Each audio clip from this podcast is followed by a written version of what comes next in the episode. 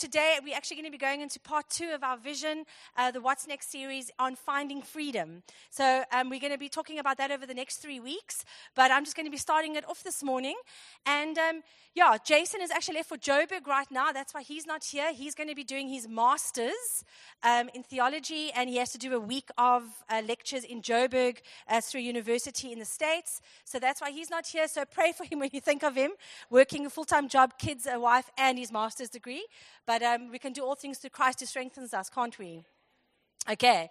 So, um, the last two weeks, when we started off the What's Next series, um, Jason spoke about knowing God. And um, the first week just spoke about getting into the Word and actually knowing who God is. And he spoke about the 21 day drizzle. Anyone try to do a little bit of a 21 day drizzle? Okay, three people, fantastic. Okay. Um, and then last week he spoke about prayer, and um, prayer is so important. And isn't it amazing that the Bible just actually spells out for us exactly how to do the things that we need to do? So I, I love that, and I think um, it's a great way to start your relationship with God, getting into the Word and praying. And today, as I said, we're going to be talk about we're going to be talking about uh, freedom. So what I want to do is I want to give you sort of a visual picture um, of some of the things that, um, like, yeah. I want you to be able to imagine what I'm saying. Um, but what happens in life, okay, is we we have a door in front of us. It's our life circumstances, you know, we have a door. And every time we open that door and we step out, we find ourselves in a certain place. Okay? So, we, what, you know, if we go to work, we open the door, it's the same every day. If we go home, we open the door, it's the same things at home every day. If we go to places, um, you know, perhaps we belong to a certain club or, you know, it's always the same. You open the door, the circumstances are the same. Very often, what happens when you open those doors, okay, I need to hold this because it's going to help me, okay? When we don't have freedom, very often what happens is we open the door, everything is the same, and what it's telling us is that you were unplanned and unwanted. So you open that door, and it's the same circumstances, and you feel the same every time. Then you open the door, and um, you say, I can't make friends because what if people know what I did? Nobody would want to be friends with me. Or we open the door and we say, I failed at my first marriage, so why should I get a second chance? Or we open the door and we say, I'm so ashamed of the abuse that I experienced that if anyone knew what I went through, they would never accept me. Or we open the door and we say, you know what? I know about somebody at school or at work or in my family that's going through some trouble and I need to speak up, but nobody will want to hear what I have to say. Now, I don't know if you can relate to any of those things, but when we don't have freedom, that's very often what we experience. We open the door and those things bombard us. You're unwanted. You're unloved. Who will want to spend time with you? Who will want to hear what you have to say? You'll never amount to anything. You'll never get that promotion or be able to be on, on that board because if anyone knew what you were really like, if anyone knew what you um, did in the past, you'll never be accepted. But I'm hoping to show you today that that is not the case. And now, I've shared this story before, but I really want to share it again because it's just such a great example of um, what it is to actually have freedom right in front of you, but not possess it. Um, there was a young girl in, um, in Salt Lake City in Utah by the name of Elizabeth Smart, and at the age of 14, she was abdu- abducted from her bedroom in her home in the middle of the night. Uh, this was in 2002. She was 14 years old, as I said, and the man who abducted her, Brian Mitchell, and his wife, Wanda, they held young Elizabeth captive uh, for nine months until she was rescued. And the thing is, what's so interesting about her story is that during these nine months, they actually took her out. Sometimes disguised, sometimes with a veil over her face. They even took her out to public places like the local library and the shop. There was one time when they were actually approached by the police and asked, Have you seen this young girl who's missing? And she was standing right there with them. And at that moment, she could have said, Yes, I'm Elizabeth Smart, free me. But she didn't. And the reason that she didn't do that is because they fed her lies. That if she ran away or if she told anybody who she was, they would not only hurt her, but they would also hurt her family.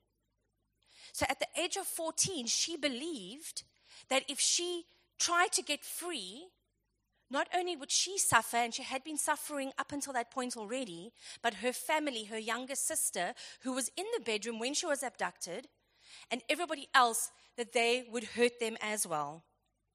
So her fear of something that wasn't true kept her from being free. It wasn't true. If they had, if she had spoken up right there and then, they would have been arrested and she would have been set free. So her fear of something that wasn't true kept her from being free.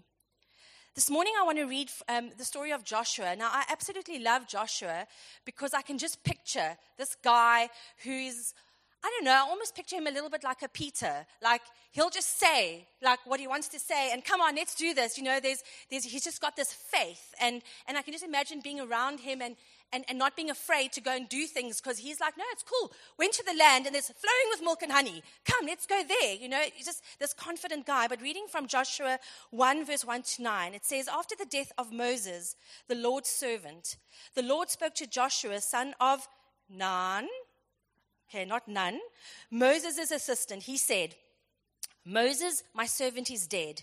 Therefore, the time has come for you to lead these people, the Israelites, across the Jordan River into the land I am giving them. I promise you what I promised Moses. Wherever you set your foot, you will be on land I have given you. From the Negev wilderness in the south to the Lebanon mountains in the north, from the Euphrates River in the east to the Mediterranean Sea in the west, including all the land of the Hittites. No one will be able to stand against you as long as you live, for I will be with you, as I was with Moses. I will not fail you or abandon you. That's a lot of promises and encouragement in a short space of time.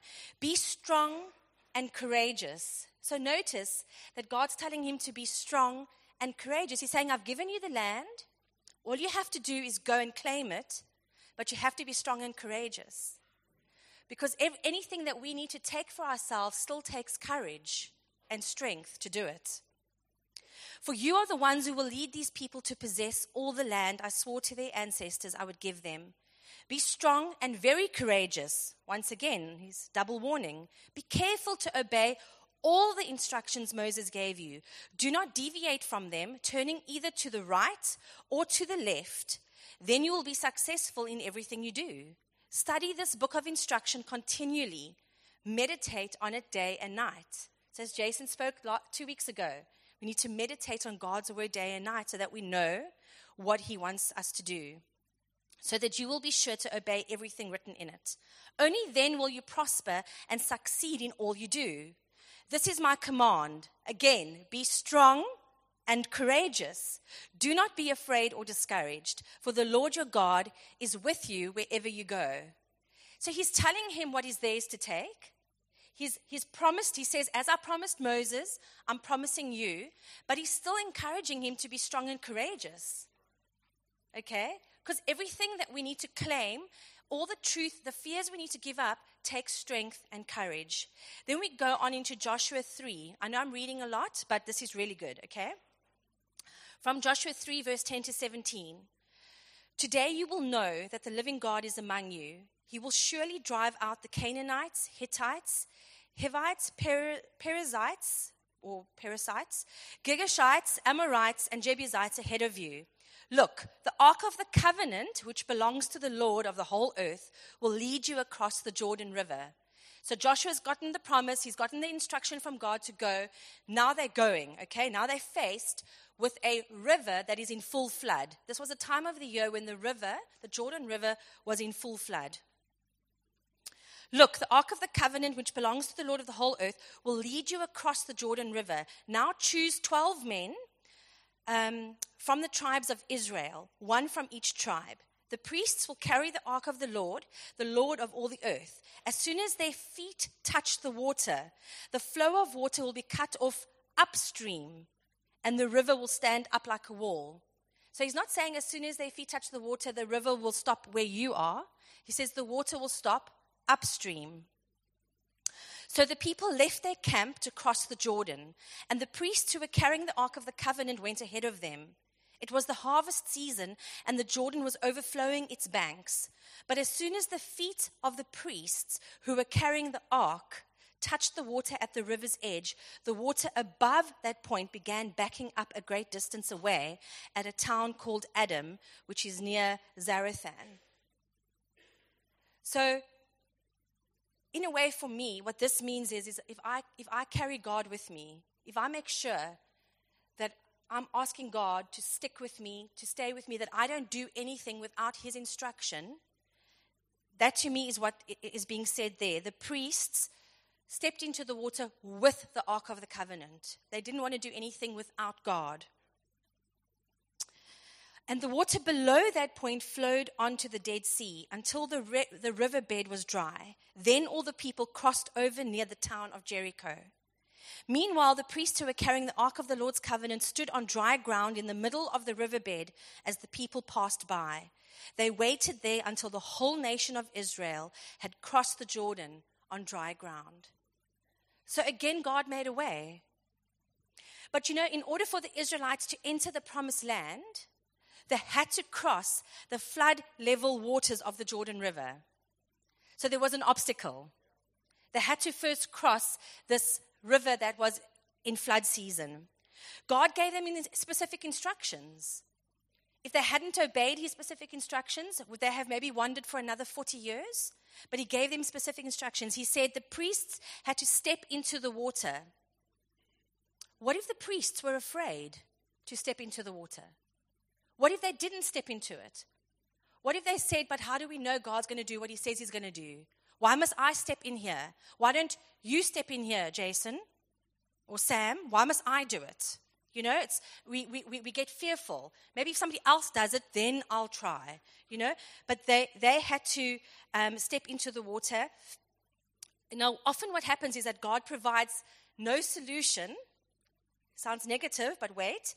He provides no solution to our problems until we trust Him and move ahead with what we know we should do and be obedient to God. So, very often he has a plan and he knows what he wants to do, but he almost like he's waiting for you to be obedient to his word, to follow his instruction. What are the rivers or obstacles in your life? Obeying God would be the first step to take, okay? That would be the first thing to do to obey Him. And it would be the first thing to do, even knowing that we don't know what the outcome is. That's an important step. So we have rivers and we have obstacles in front of us. But the first step is to take a step. Okay? Is to actually say, God, I need to do something. What do you want me to do? Okay, God, I don't know what to do. Do I need to ask people that I look up to and respect to pray for me and help me? But God, what is the first thing I should do? I don't just want to hang back and wait. What do you want me to do? Um, Nicky Gumbel, who um, started Alpha from Holy Trinity Brompton, um, shared this story on his uh, Bible, it was in the Bible app, right? Um, that is really um, quite interesting. He says that his maternal grandparents lived in a small fishing village, sorry, fishing village um, of Pittenweem near Edinburgh in Scotland. They owned a house there. In 1939, at the start of World War II, they let their home to tenants. They rented out their house. When the war ended, they wanted to return to their home, but they were unable to. The law at the time allowed the tenants to remain in the house for as long as they lived. As long as they lived. At approximately the same rent with no adjustment in inflation. For 50 years, my grandparents were unable to get possession of the house they owned. My uncle inherited the house from my grandparents. By the time he got possession, the condition of the house had deteriorated greatly. He sold it for a very small sum. Although my family owned the house in this town, they never took possession of it. There is a big difference between ownership and possession. The people of Israel had been given ownership of Canaan, the promised land. Now Joshua says to the Israelites, How long Will you wait for me before you begin to take possession of the land? How long are you going to wait? We actually read in Joshua 18, verse 3, he says to them, Then Joshua asked them, How long are you going to wait before taking possession of the remaining land the Lord, the God of your ancestors, has given you? So, when, okay, I'm jumping ahead of myself, but the New Testament actually, um, in Hebrews 4, presents the Christian life as like a picture of this land, okay? And then we need to realize that what is already ours in Christ, we can take possession of. We need to realize that what is already ours in Jesus Christ, we can take possession of. And so, what are these steps that we need to take? Because it's very difficult to daily open the same door, have the same circumstances, and not know what to do about it. Well, I can't change the facts. But what do we do? I think one of the first things that we need to do is to accept our freedom. We actually have to accept our freedom, you know? The wages of sin is death. We are free because Jesus paid the price for our sins. But we have to accept that gift. We have to accept what He did for us. Once we have a relationship with God, we have His power in us. We don't have to face life's challenges alone. Our fears, anxieties, and worries cannot and should not enslave us. So we can have fears and anxieties, but they don't have to enslave us. So I'm not telling you you should never have a fear and never have an anxiety because then you're a robot. But they don't have to enslave us. The enemy's traps no longer leave us imprisoned or victims to our circumstances or leave us out of control. You see, because once we begin a relationship with God, and that's the first step, it's beginning that relationship with God and accepting our freedom. Once we start getting to know Him and walking with Him daily, the next step in our journey is allowing His power to transform us and to heal us, to set us free. Because a relationship with our loving Father changes us completely, providing us with courage and strength so, as he encouraged Joshua, he encourages us. He gives us the power and the strength to overcome anything. And so then we will have the power and the strength and the resilience that we need to deal with old scars, that we need to deal with ongoing problems or destructive attitudes. I don't know about you, but sometimes my attitudes are very destructive. And yet I know it up front. But in the moment, I can either be enslaved by my bad attitude or my wrong attitude or my fear, or I can see it for what it is and do something about it. And what's amazing is once we accept our freedom, once we accept the sacrifice Jesus made, once we start a relationship with the Father, we're now in a position where we can say, I'm free of my previous life. I was a slave to a lot of things. I was a slave to society, a slave to my peers, a slave to self doubt. But now I'm free to live my life. I'm excited to see what God's got in store for me. Salvation means that I'm free, but I have to accept that salvation. The second thing I think that we need to do is to stop giving the enemies, giving into the enemy's lies. When I became a Christian, one of the first things that the enemy tried to convince me of is that I will never be good enough to be married to a pastor. Who do I think I am that I could be in ministry? And I had to make sure that I did not continue to give in to the enemy's lies. The enemy is a liar and will continue to do all that he can to get you to believe his lies about yourself, to compare yourself to others, to doubt yourself, to fear the unknown, to believe that you're unworthy. Can you relate to any of these things? Where you just you have doubt. You think you're not going to be good enough to apply for a certain job or to be in a, a certain place. So many people never find freedom because they do all they can to conceal the truth. And again, that's shame. We do all we can to conceal the truth, so we never actually deal with breaking free. They work hard to hide it, to hide it because it feels too uncomfortable, too painful, too humbling to face. Rather than acknowledge the truth before God and before people, we choose to handle our past mistakes, our current problems, and our secret hang ups by ourselves. But as long as it's in the darkness, we will never deal with it. And the third thing that I think we need to step into and believe is that we've done, once we've done the first one, we need to realize that we are a child of God. You are a child of God. Do you know what it means to be a child of God? It says in John 1, verse 12, but to all who believed him and accepted him, he gave the right to become children of God. In Romans 8, verse 14, it says, uh, 14 to 16, for all who are led by the Spirit of God are children of God. So you have not received a spirit that makes you fearful slaves. Instead, you received God's Spirit when he adopted you as his own children. Now we call him Abba Father, for his Spirit joins with our spirit to affirm that we are God's children. In Romans 8, verse 17, the promise. It says, Now if we are children, then we are heirs, heirs of God and co heirs with Christ. If indeed we share in his sufferings, in order that we may also share in his glory. So we, we become children of God when we accept the forgiveness, when we accept the sacrifice that Jesus made, when we start following um, God and we start trying to obey Him and we stop believing the lies of the enemy and we realize that we are children of God and we are heirs, co heirs with Christ. And that means if you're an heir, you inherit something. So, what are we inheriting? What are we inheriting? We need to ask ourselves that question. We are inheriting freedom.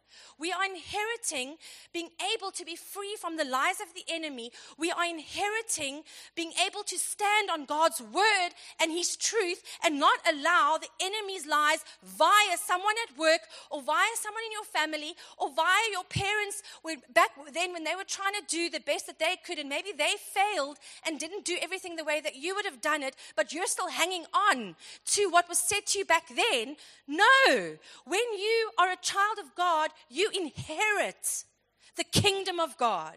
You inherit freedom. You inherit amazing things that you can only get by being in a relationship with God.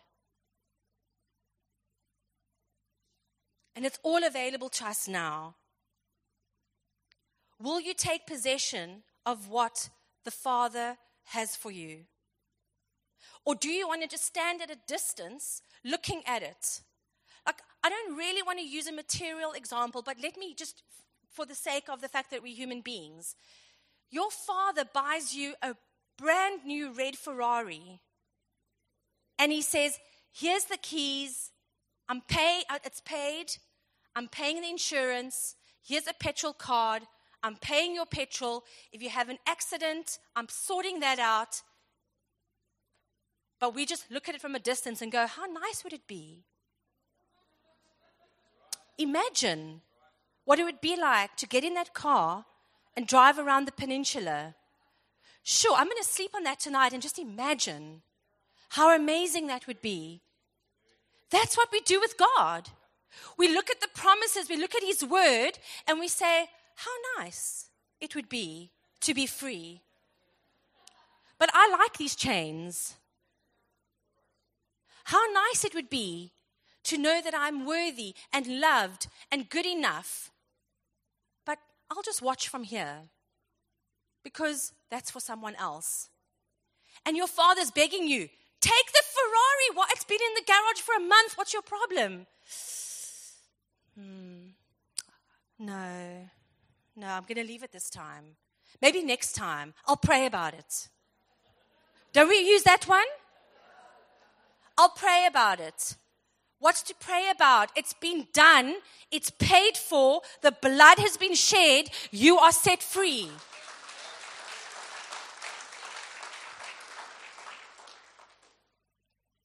You need to take possession of your inheritance. Jess shared this awesome uh, thing with me from Captain Marvel. He said, I've been fighting with one arm tied behind my back. She, sorry, I meant to say that. Okay, for Captain Marvel. Fighting with one arm tied behind my back, but what happens when I'm finally set free?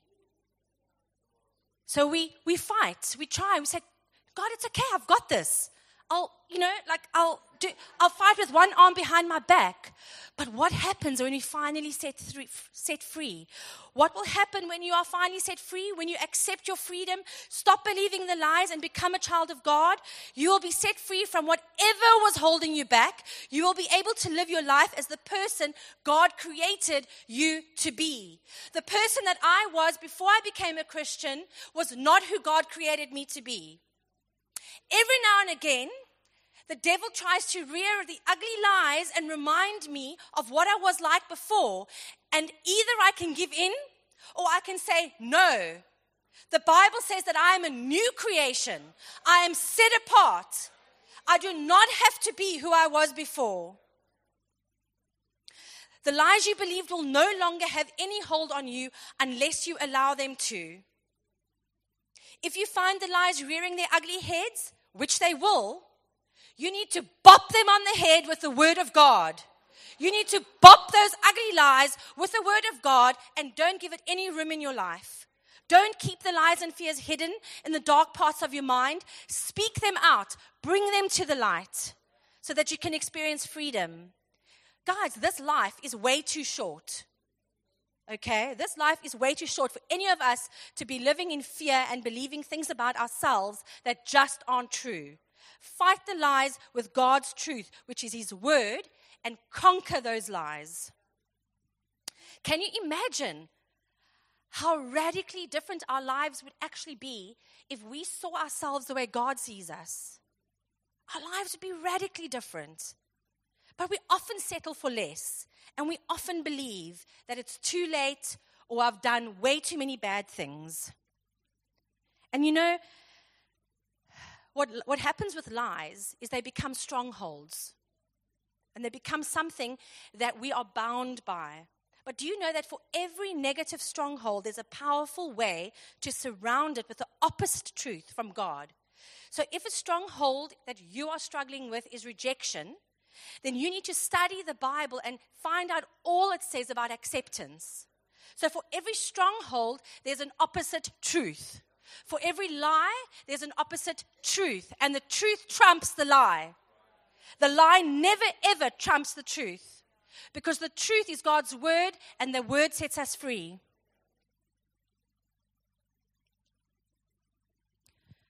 So, what sort of lies are you dealing with today?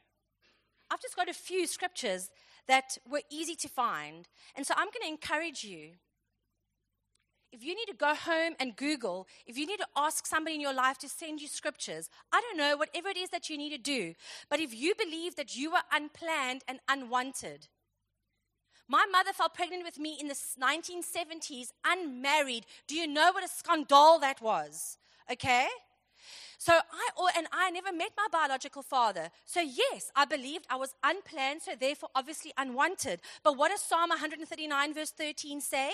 You made all the delicate inner parts of my body and knit me together in my mother's womb. If God didn't want me, he wouldn't have knitted me together in my mother's womb. Another lie.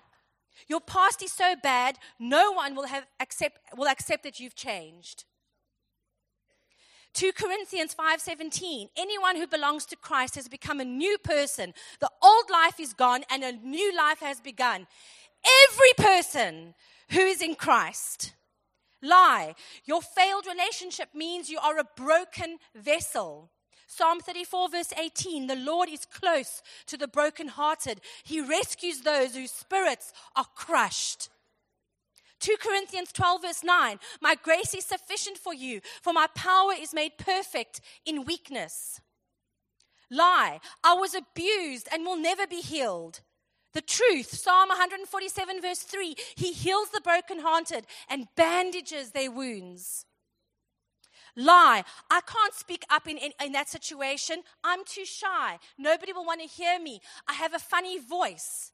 The truth, Isaiah 41, verse 10. Don't be afraid, for I am with you. Don't be discouraged, for I am your God. I will strengthen you and help you. I will hold you up with my, with my victorious right hand. He will be with you in every situation. Lie, I am not good enough. The truth, 2 Corinthians 12, verse 9. Each time he said, My grace is all you need. My power works best in weakness. So now I am glad to boast about my weaknesses so that the power of Christ can work through me. Come on. The word of God, the truth sets us free. So earlier on, I mentioned the door. Every day we have to walk through the door. So we walk through the door, and the circumstances are the same. However, walking in freedom means walking to the door, opening it up. Everything is the same, but you are different. Your attitude is different. You know God's word. You know who you are. You know whose you are. So this stuff might not change. I can't change my circumstances of my birth. You can't change the circumstances of your birth. You can't change if you fell pregnant before you were married. You can't change if you had an abortion. You can't change if you were a drug addict. You can't change if you've been through a divorce.